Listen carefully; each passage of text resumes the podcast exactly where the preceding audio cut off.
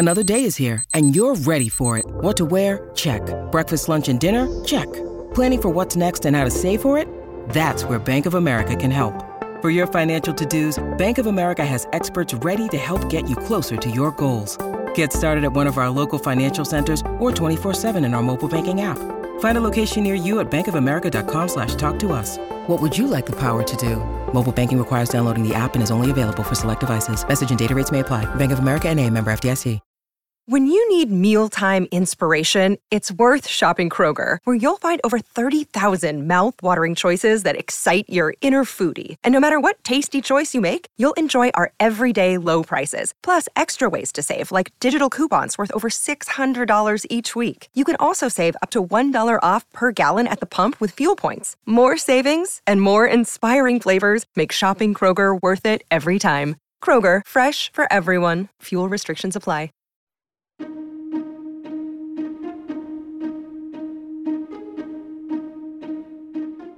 Hello, and welcome to the How To Academy podcast, the bi weekly show from London's home of big thinking. I'm Vas Christodoulou. M. John Harrison, Mike Harrison, has been reinventing fiction for 50 years. As a member of the 1960s science fiction new wave, he worked with authors like Michael Moorcock and J.G. Ballard to help turn generic entertainment into serious and even avant garde literature. His latest book is called Wish I Was Here, an anti memoir. In it, Mike subverts and breaks apart the conventions of life writing with the same restless, unbridled spirit that powered his award winning novels Climbers, Light, Nova Swing, and, most recently, The Sunken Land Begins to Rise Again. He sat down with me to explore the nature of the self, the desire for escape, and whether we're living in an age of fantasy. Mike, your new book, Wish I Was Here, is subtitled An Anti Memoir. What is an anti memoir? In this case, uh, that's kind of a reference to the anti novel, which is a kind of French phenomenon in the uh, 50s and 60s of the last century, which is a, a concept based on the idea that everything that the novel, the classic novel, did was suspect, and that basically you would try to write fiction that did none of the things that would be expected from a novel. Uh, that is to say, plot, characterization, these kinds of basic ideas, basic assumptions we have about what a novel is. I thought I might do the same with memoir, partly because I have my doubts about memory. This isn't the first of your books to have a protagonist called Michael. We've got Mike in Climbers, Mike Rose in Signs of Life, Michael Kearney, and these are very different and distinct individuals. So, what do these Michaels have in common with the protagonist of this anti memoir? Which book, really. The protagonist of Climbers, although he's too passive really to be called a protagonist, is very much me. There are some biographical facts we do not share, but there are plenty that we do. Whereas, of course, the Michael Kearney and I have absolutely nothing in common at all. Especially, I'm not a serial killer, you know. Or, or a theoretical physicist, for that matter. or a theoretical physicist. Yeah. Mike in Climbers looks for and fails to find a self.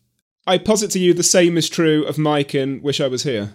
Well, that's true. Uh, I think the difference between the two is that by the time you're 70 odd, you've realized that you never will find a self in that sense. That you will never find a single dependable narrative of, of who you were or who you've been, partly because you can no longer remember anything clearly. However, I would add there that that's not the dynamic behind Wish I Was Here. Uh, the dynamic is that I've had a bad memory since I was about four years old. and that caused me a beginning in my 20s to question the entire concept of what people were talking about when they talked about memory. You write about people who are lost in the fog of their lives, and they often are so possessed by the idea of looking for a self that they fail to notice what's happening around them in the world until it's too late. Sometimes not even then. Is that you? Is that all of us these days? I think that's all of us these days uh, because there are special circumstances. We, we are living in a fog now. We've got too much information and we can't depend on any of it. That is a, an essentially epistemological problem.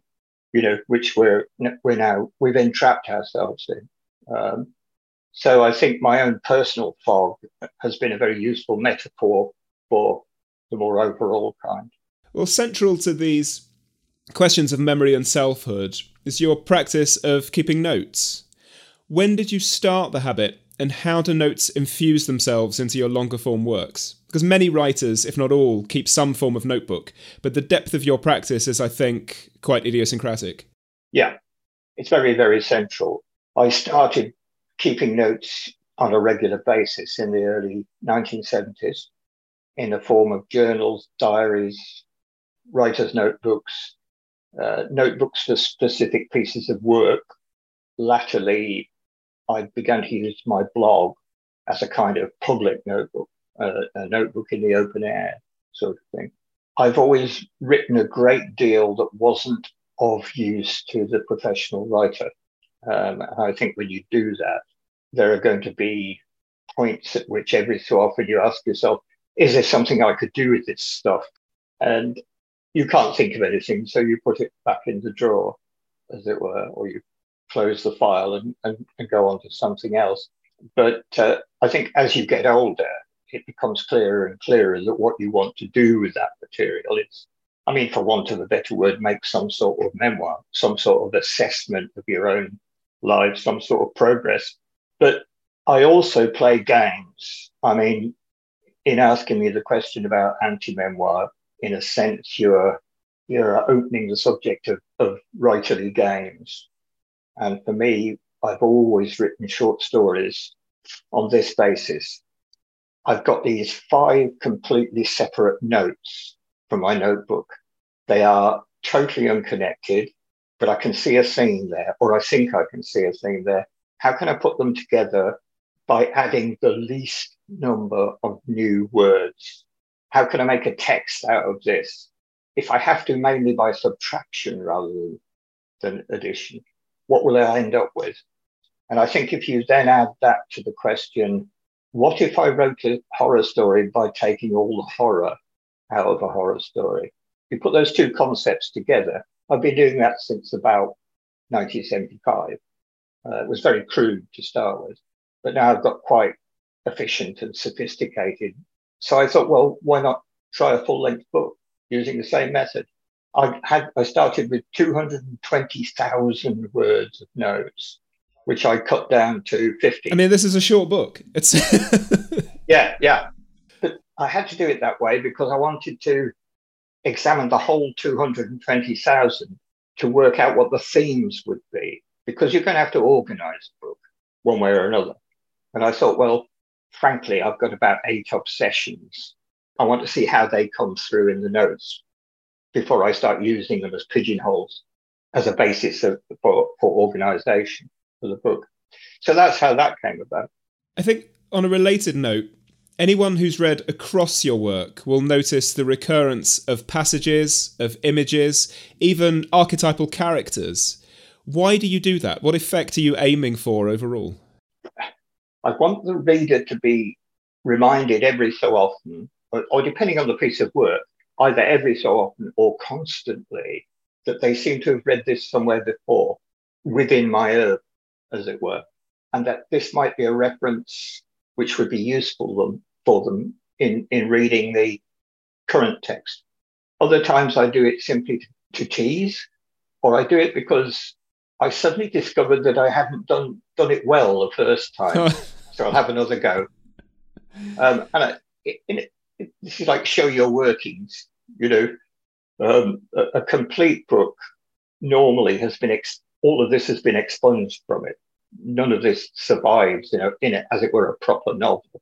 But I think to myself every so often, let's let's show the reader some of the mechanics here.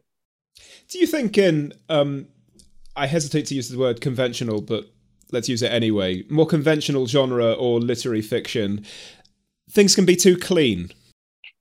I think the more the more things go the way they're going in writing, in the whole, you know, discipline of writing, I think that becomes truer and truer. Uh, we are all so sophisticated now. And I think that the risk of sophistication is obvious, which is that stuff becomes glib, basically.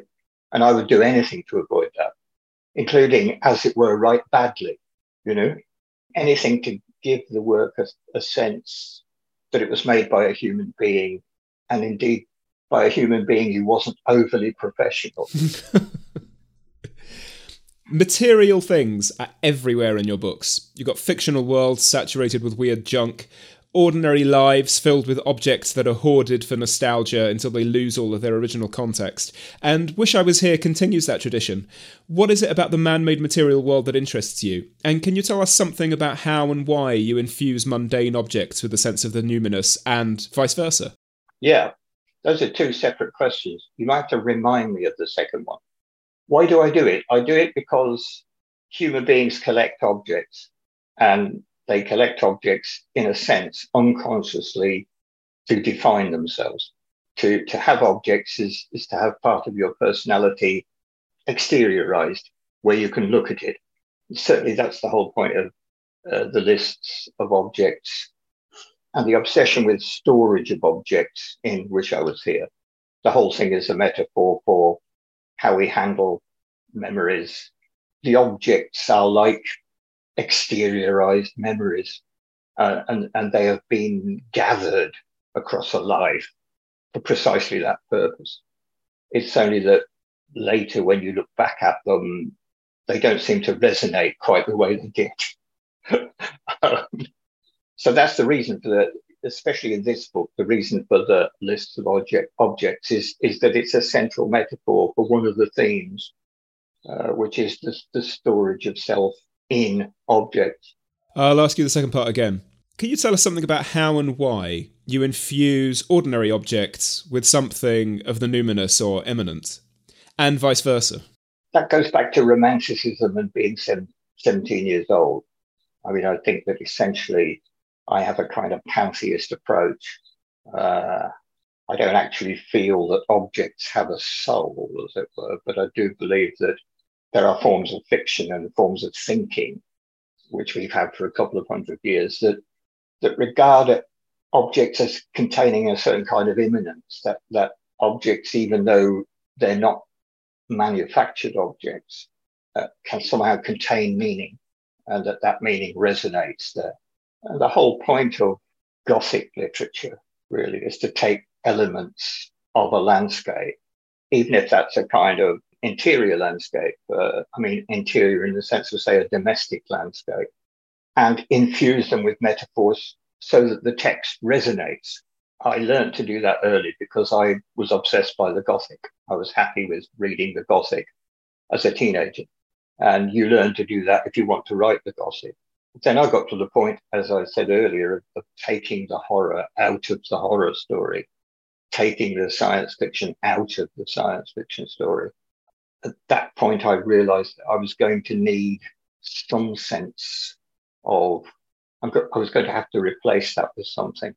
So I decided that I would infuse the, the, the landscape, the background, every aspect of the text with some aspect of the theme that the story was about to make the actions and the activities and the so-called plot the so-called story of the story to to make that feed back into the background.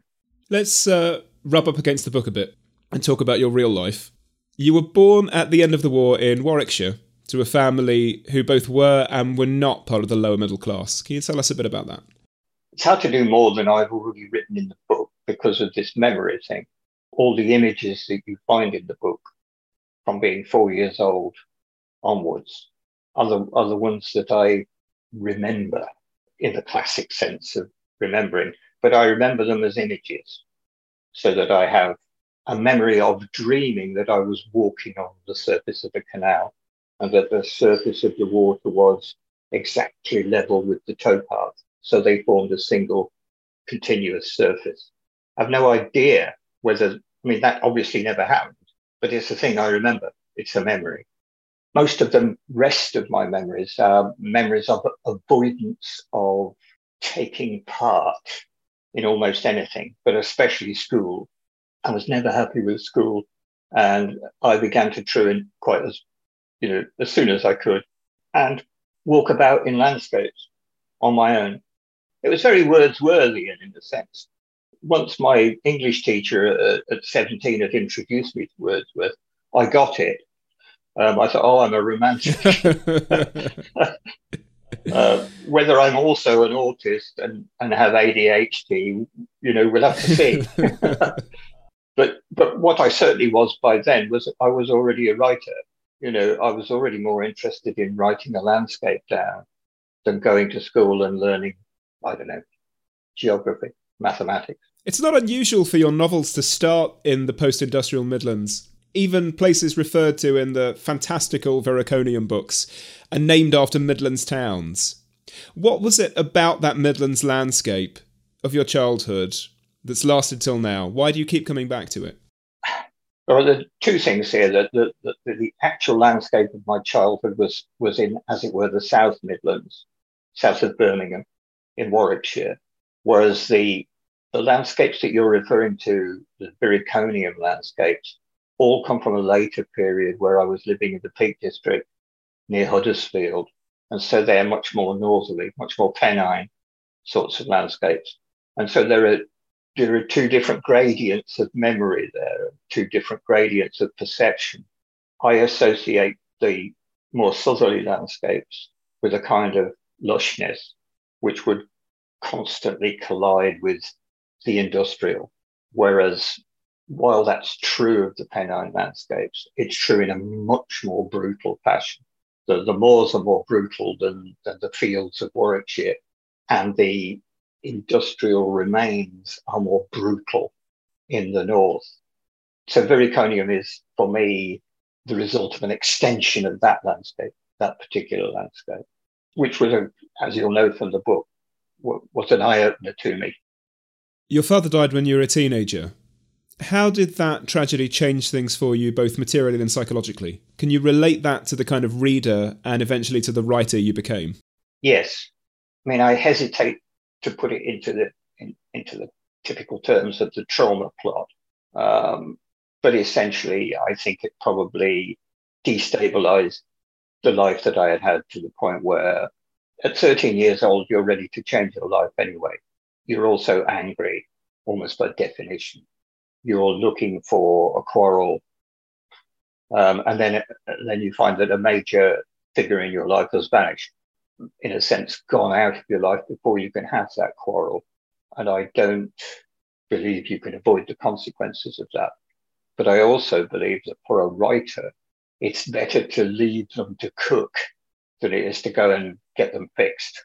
I wouldn't like to lose the deeper psychological consequences of that because I think they fuel the fiction. You have to be slightly odd to write fantasy. You have to have a certain kind of imagination. You're not quite a surrealist, but but it's very close. The two things are very close, and for me, they're very close indeed. So that when I started to write fantasy and science fiction, I would sit down, knock my brain out, conscious brain out of gear, and write down whatever came in, in the in the perhaps vain hope that I would be getting in touch with my own deep psychology by doing so. Uh, the overriding theme of your career is the pull and futility of escape and escapism. And does that obsession find its origins in that very difficult time in your life? Yes, I think also because I was born to engineers in an engineering town, in an engineering family, everything was deeply practical, and your life was supposed to map itself out into practicality. Part of my rebellion was from the very start to become as impractical as I could, basically. So it had a, it had a huge effect. This episode of the podcast is sponsored by Marquee TV. Marquee TV is an incredible streaming service that is a gateway to arts and culture. With my subscription, I've enjoyed watching some of the Royal Shakespeare Company's most acclaimed productions of recent years, including David Tennant in Richard II and Simon Russell Beale in The Tempest. I've seen multiple productions of The Ring Cycle and Thelonious Monk playing in Brussels in 1963. I've watched Alice in Wonderland at the Royal Opera House and Giselle at La Scala.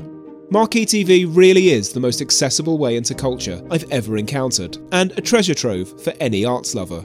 You can try it for three months for just 99p. Yep, three months for 99p with the code HOWTO. Just visit marquee.tv and use the promo code HOWTO to dive into the world of the arts like never before. Let's jump forward a bit to the late 60s. The counterculture is in full swing, and you were right at the heart of it. How did you come to meet Mike Moorcock and get involved in New Worlds? I think I'd been in London for two or three years, and I had uh, written and published a few short stories. And I had been constantly submitting to New Worlds, the magazine that he, he then ran, for four or five years, um, because of my obsession with finding new forms of fiction, new, new ways to write fiction. So that originally that had been part of the same impulse that would, would have led me to read, say, Samuel Beckett, was to read J.G. Ballard because he was available from 63, 64 onwards, doing extremely experimental work. And Mike had been quite encouraging, but he still hadn't accepted any fiction from me, as it were, uh, to publish. Then one day I was living in a bedsitter in Tufnell Park. He actually turned up in the bedsitter and said, how would you like to write some reviews for us and, and, and become our reviews editor? And I was quite puzzled by that and obviously delighted, you know. Um, that's where my career as um, as a very angry reviewer began. Were you self conscious at the time about fulfilling this great romantic trope of being a young bohemian inventing a revolutionary new kind of art? Well, I think we all were. That's what everybody wanted to do back then how you decided to do it or how you decided to try to do it was down to who you were, I think. I didn't find myself in massive sympathy with everything that was going on then. And here I'm not talking about New Worlds or the New Wave, I'm talking about what was generally happening, you know, in the over, overculture. But at the same time, it seemed as if we were at a point where if you decided to do something that, that was difficult, now was the time. If if you wanted to break something and, and try and find a new form inside it, now was the time. You know, it was happening everywhere. Everywhere you looked in culture, things were being broken and moved on. That's how we would have thought of it then. What kind of state was SFF in at the time, and how did that compare to the literary fiction of the period? Well, it certainly wasn't literary in the sense that we understand the word now. It was mainly a, a development from and, and, the remains of the, the pulp fiction period of the 1920s and on. It was, as it is today, I think, still mainly a, a field of entertainment and escape. There's no avoiding the understanding that, that fantasy and science fiction are, are generally a broadly escapist medium. That's what they're for, mostly. I think what happened in the 60s was that a lot of us arrived in the medium and thought, well, actually, A, other things have been done with this medium than escapism. You can look back into the past and see that. And B, why shouldn't we do that? Why shouldn't we make it, as it were, as we would have thought of it then, relevant, politically, culturally relevant? And while we're doing that, perhaps we could catch up, catch it up in terms of technique with modernism. At the same time, postmodernism was beginning to rear its head. And for some of us, that was, that was even more fascinating. I was as influenced by Thomas Pynchon back then, uh, at that point, as I was by New Worlds or, or, or by the new wave of, of British science fiction. I was fascinated by the whole idea of not just postmodernism, but post structuralism, which seemed to me to have real really interesting things to say about what I did and how I did it. Well, you've managed subsequently to achieve much of what you wanted back in the 60s and pissed off just about everyone in the process. to this day, when you write about world building and its proper place in subordination to storytelling, you still manage to drive quarters of the internet into an absolute apoplectic rage. What do you think they're getting so annoyed about? And what does this say to this day about the average SFF reader? I think people don't like their escapism to be to be trolled. I mean, I think that's quite obvious. I think some of them probably missed the point that it was done for precisely that purpose.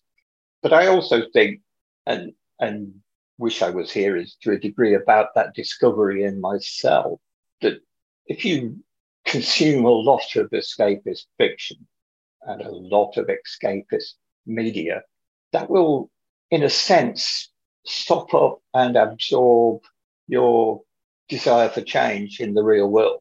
And that essentially, if you engage with the real world directly and feel your entrapment in the culture of your day, you will be more likely to actually work for change than if you can escape into Netflix. It's a very Brechtian philosophy that you brought to SFF. Yes, it is. And I don't think I've changed my mind about that, weirdly, in 50 years, 60 years. How does your experience of London relate to your relationship with escapism? You escaped, in essence, to London to join New Worlds and to write stories and live in a bedsit. And then you left for the Peak District, and you've come and gone back and forth since then. And your characters also seek out cities real and imagined for promises that the cities can never fulfill. Is that unquenchable restlessness a part of your character?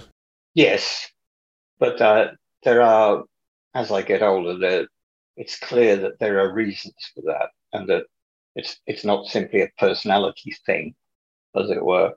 I like the anonymity of big cities.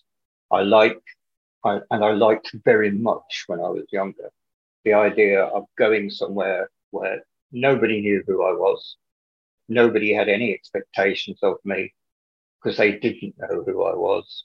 I liked the idea that I didn't know my neighbor in London. I liked that whole sense of a, a fairly radical extension of the idea of being alienated. It suited the way I felt.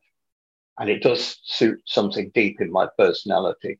On the other hand, if you do that for long enough, you become slightly desperate in ways that you don't really understand and which I didn't really engage with until towards the end of my New Worlds sort of period and experience by writing fiction that was about people who had begun to dimly realize or failed to realize that they were massively alienated uh, from their own lives. So, I mean, this is what drew drew me to Olivia Laing and, and The Lonely City, was that in reading her her book, I suddenly realized that alienation is just another word for loneliness, you know. And that's that's left me with an entire decade's worth of thought to have uh, about that cyclic process which you've identified of of spending 10 years in a city and then deciding to spend 10 years in the middle of nowhere. Uh, I don't know. I need it. I need, I need to go to cities. I need to escape from cities. You say in Wish I Was Here that we're living in an age of fantasy. It's not a compliment. what do you mean by that? well, it isn't a compliment. I mean, frankly, when you're young, people say to you, look, you'll get nowhere by living in dreams. And the fact is, you won't. They were right they're right. Um, when I'm on Twitter, I find it really hard to deal with the fact that every issue that comes up is within a half a day turned into a fantasy version of itself.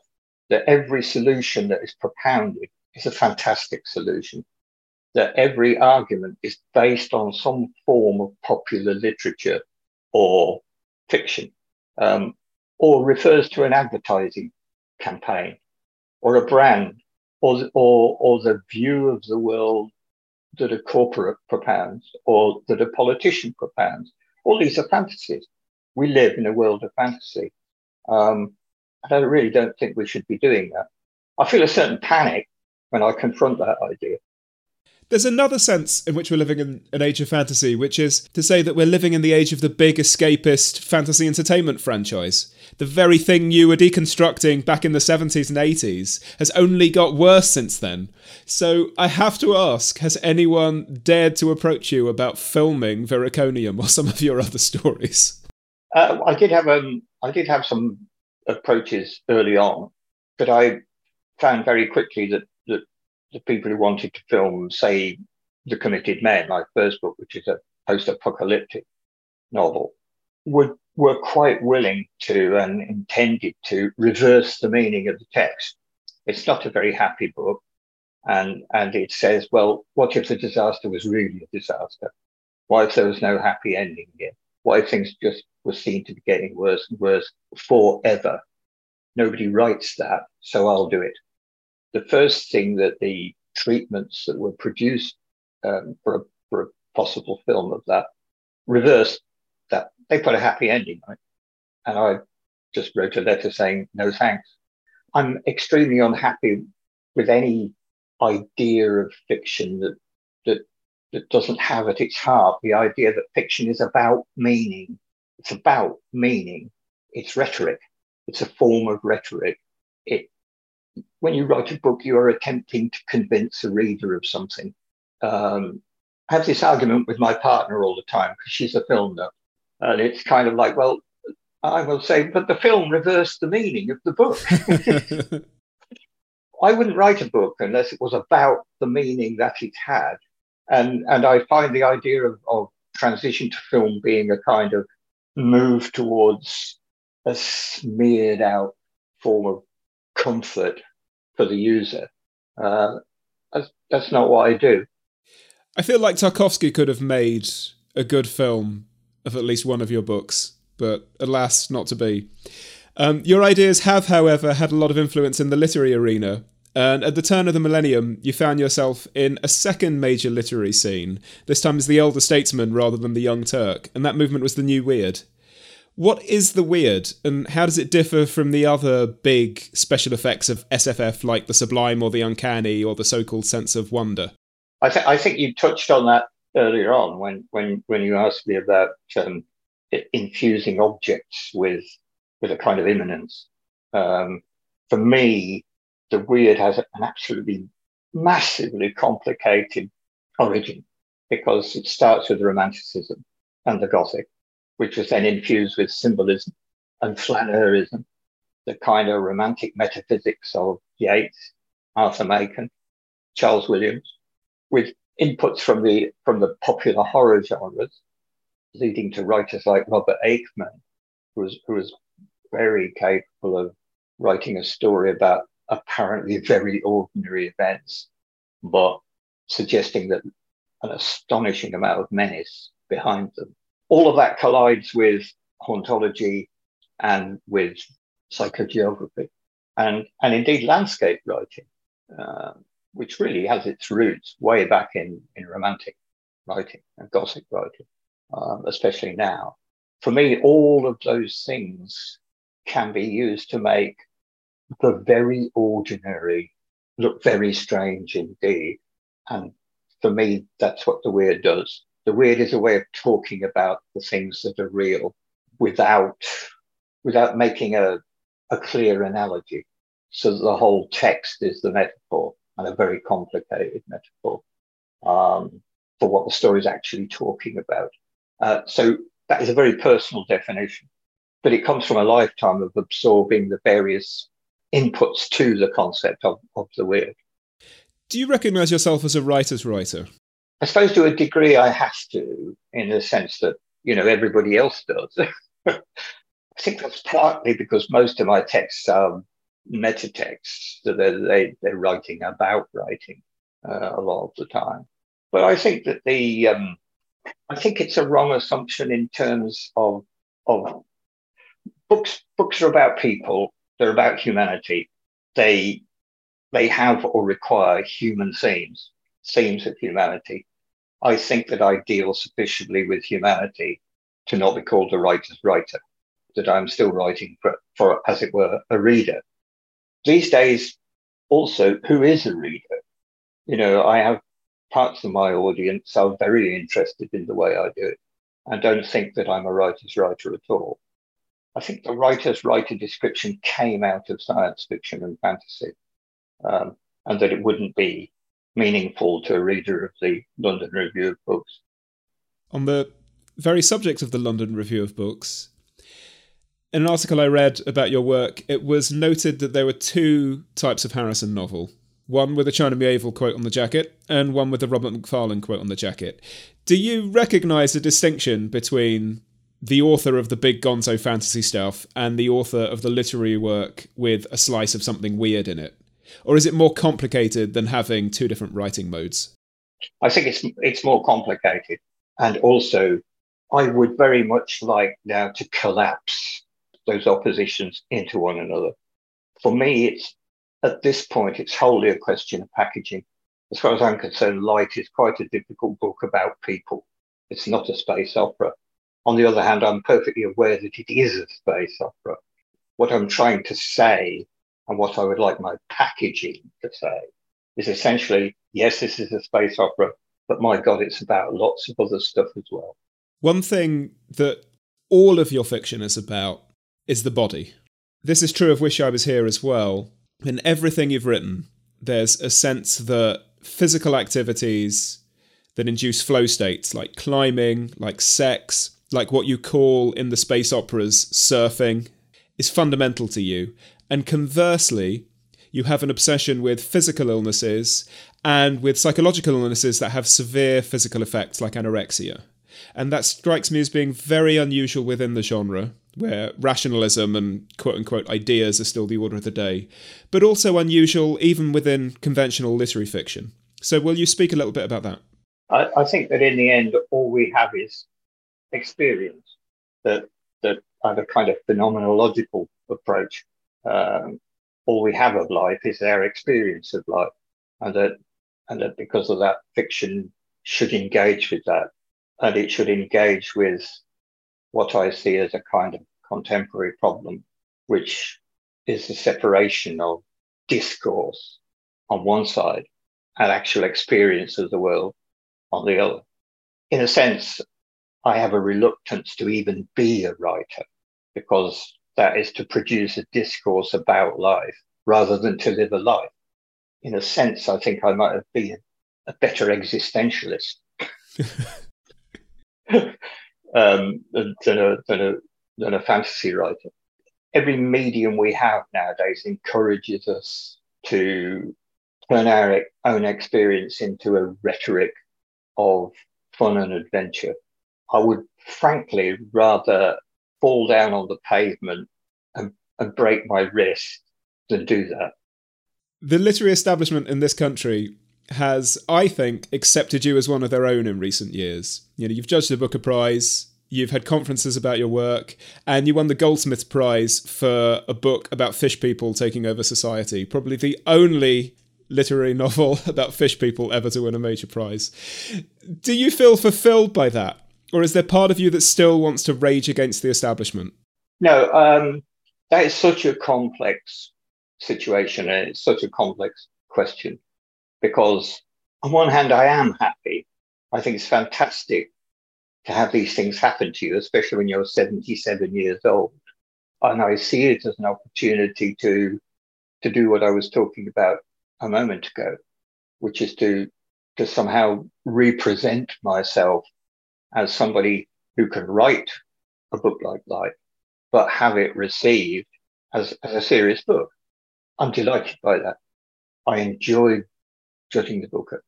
I enjoyed meeting people and working with people who were so much brainier than me, so much better educated as well.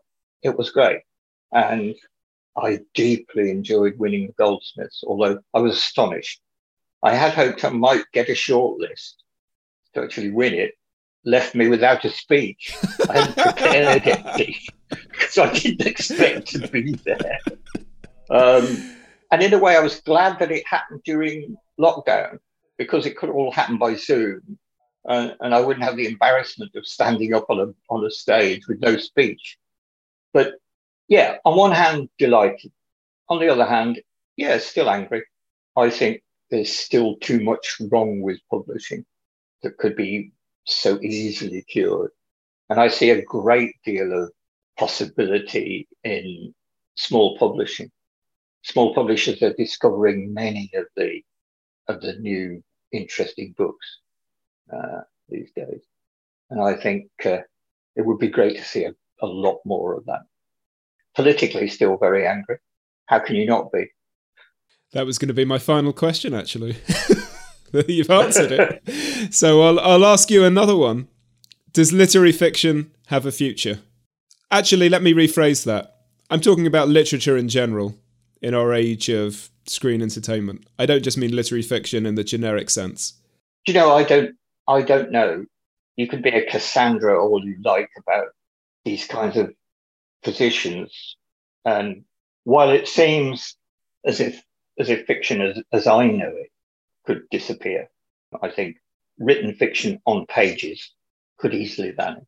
On the other hand, I mean, just as it could vanish into the jaws of AI and no longer be written by human beings, both of those are perfectly sound predictions. You know, you'd have, you'd have a reasonable percentage of getting your money back on that bet. On the other hand, I can see a situation in which fiction, as I know it, simply goes underground and, and keeps going with a smaller audience because people want to write about their lives. They want to write about human beings. They want to record it in some way. Maybe it won't even be written down on paper, but whatever.